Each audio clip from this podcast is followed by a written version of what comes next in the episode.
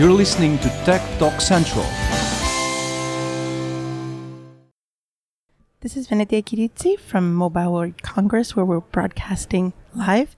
And I'm sitting with Mr. Brendan O'Brien, co founder of ARIA Systems, and we're going to talk about connected cars and all the various services that are now going to be available to consumers and how we're going to be billing for them. Hi, Brian.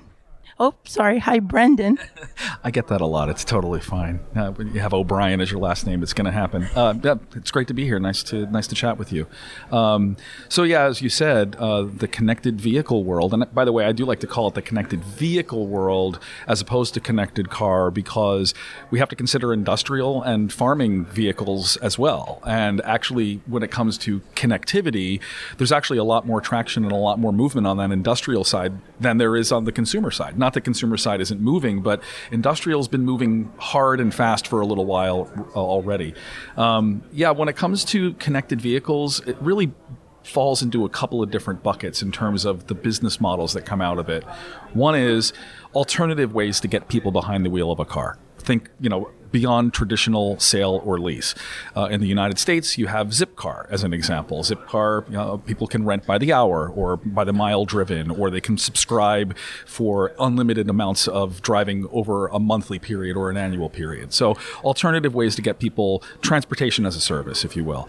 Uh, and then the second bucket for connected vehicles from a new business model standpoint are all of the add on services that can come about as a result of connectivity on top of a vehicle that is traditionally bought or leased. So things like onboard entertainment services or uh, geofencing to prevent a car from being able to be driven more than n miles from home when my teenager is driving it or so forth. Right? So these two buckets are sort of the primary buckets for, for connected vehicles.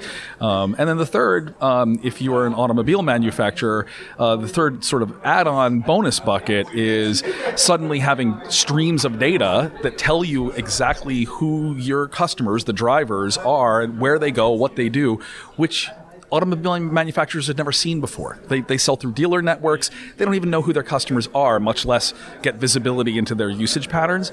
Suddenly, thanks to connectivity, this data is flowing into the OEMs and they're able to make wiser product decisions for the long term and provide very targeted marketing and customer care. So there's a lot of monetization opportunity in this world. Well, as you said, uh, car manufacturers for years were way off marketing to men. And then suddenly they realized that in the families, most of the time the decision to buy the car was the mom's or the wife's. And then they started marketing to, to women and automatically you saw the, you know, 10 foot tall models with bikinis change to soccer moms and a more realistic image of everyday life. So let's go to the nitty gritty of every day. So ARIA systems, let's give a, a real world example of we have a connected car.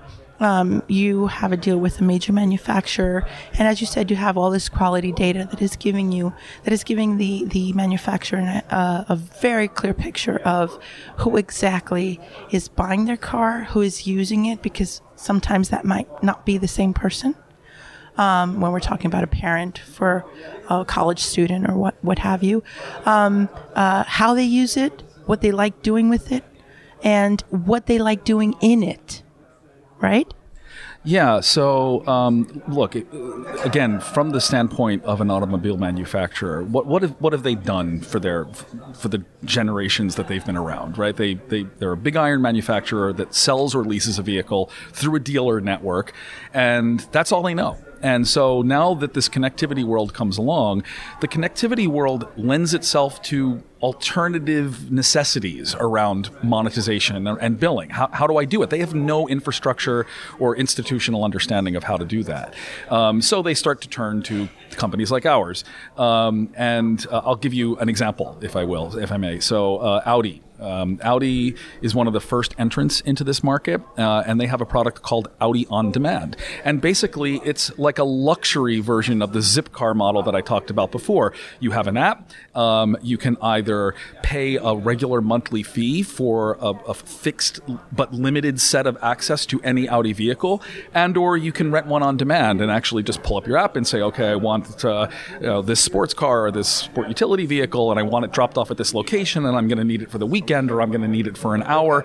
Um, and this is doing very, very well for them. And a lot of other manufacturers are following suit with some version of something like that. Now, that falls into that transportation as a service bucket that I talked about. So that's one new model that they need to know, you know figure out how to bill for. Um, another example on the add-on services uh, model is uh, Subaru. So Subaru is going to be coming out with their Subaru Link product uh, fairly soon, and it's going to bill for a whole bunch of add-on services uh, like onboard entertainment, like roadside assistance, like uh, uh, intelligent roadside assistance, geofencing, which is you know again keeping your teenager from going too far. Um, so we're seeing we're seeing both things come into play and and, and have customers now in both buckets. Um, it's it's not an easy leap for an, uh, an equipment manufacturer. This is a very foreign world to them.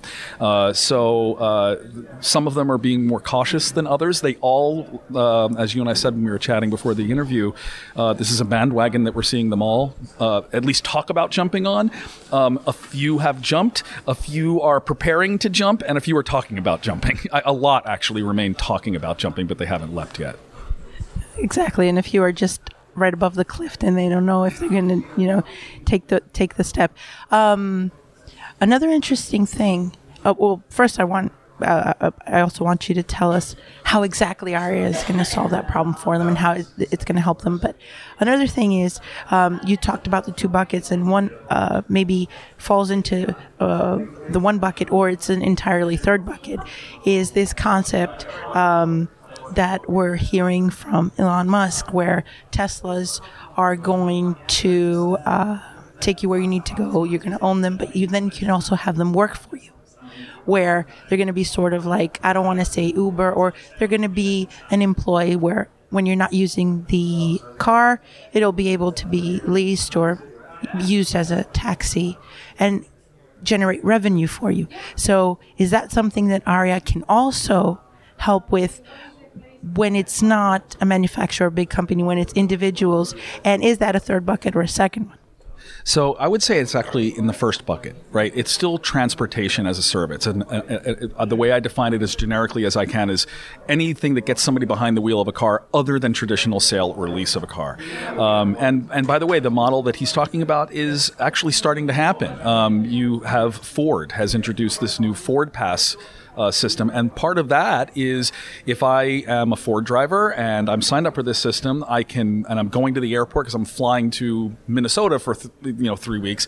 I can drop my car in the parking lot at the airport and hit a button on my app, and suddenly it's available to be picked up and rented. So I'm not using it. Why not let somebody else pick up and use it, and then that money flows its way back to me. Um, it's a little bit of a different business model because, like you said, the money isn't going from a whole bunch of customers to a single uh, provider of service. It's in changing hands and more like an Airbnb model, right? And yes, ARIA can manage all of that. I mean, what we are, and the reason we're talking about connected vehicle today is not because we designed a system for monetizing connected vehicles. What we designed was a recurring revenue management platform that can bill for anything. It can bill for anything in any number of sophisticated models, and it can do it based on measuring anything that you are able to measure about your business, whether it's, you know, traditional sort of minutes, megabytes, or number of texts, or whether it's something like uh, hours driven on a public road from this time to this. We don't care. If you can measure it, you feed it into our system, and then our system will figure out who to bill for it, for how much, and when. Um, so, yeah. So that's how you help them. So you just take the data, where, when, how, and then you come up and you say, this is going to cost XYZ. You should then bill it for YZF. That's precisely what we do. Yeah. On, on, on uh, the subject of, of Mobile World Congress, is this your first time here? Is. Uh, my company's been coming here for several years, but somehow I've always had a conflict and never been able to make it to Barcelona. So, yeah, I'm thrilled to be here. So then, your opinion would be, as, as a novice or as a first timer, um, looking around and seeing um, all this technology and all the new trends, what do you think um, the prevailing one would be, or where do you see things going? Um, let's take uh, connected cars or smart cars or you know self-driving cars, which we saw a lot of on the floor. Well, at the end of the day, connected cars is just a subset of the larger discussion of the Internet of Things. In this case, the car is the thing, right? It, so, uh, connected vehicles of all sorts are just it's it's just a, a, specific set of applications within IoT. IoT is the thing that everybody's talking about here. I mean, that, and understandably, these are uh, mobile network service providers, so this is what they naturally know. Um, what I would say though is, while the trend is certainly in favor of talking about this um, there still is a massive, massive reliance within the telecom industry on infrastructure that they built 25, 30 years ago, which was designed to serve voice and then was expanded to serve data and text and that kind of stuff, the, the quad play or triple play. Um, and they're just having, I think, a lot of these larger institutions, while they're talking about machine to machine, mobile to mobile, IoT, connected vehicles, uh, they're looking in the back office at an infrastructure that is tired and isn't flexing the way they need it to. Uh, and that's why we're here. Um, so uh, our interest in this show is to offer a modern agile platform that can quickly and easily accomplish these more modern, sophisticated models, um, as opposed to putting additional stress on the giant uh, machine in the back office. Thank you so much for talking with us. I wish you the best of luck and I wish you to have fun. Efkaristo. Parakalopoli. This has been Adekirita reporting from Mobile World Congress in Barcelona. Stay tuned.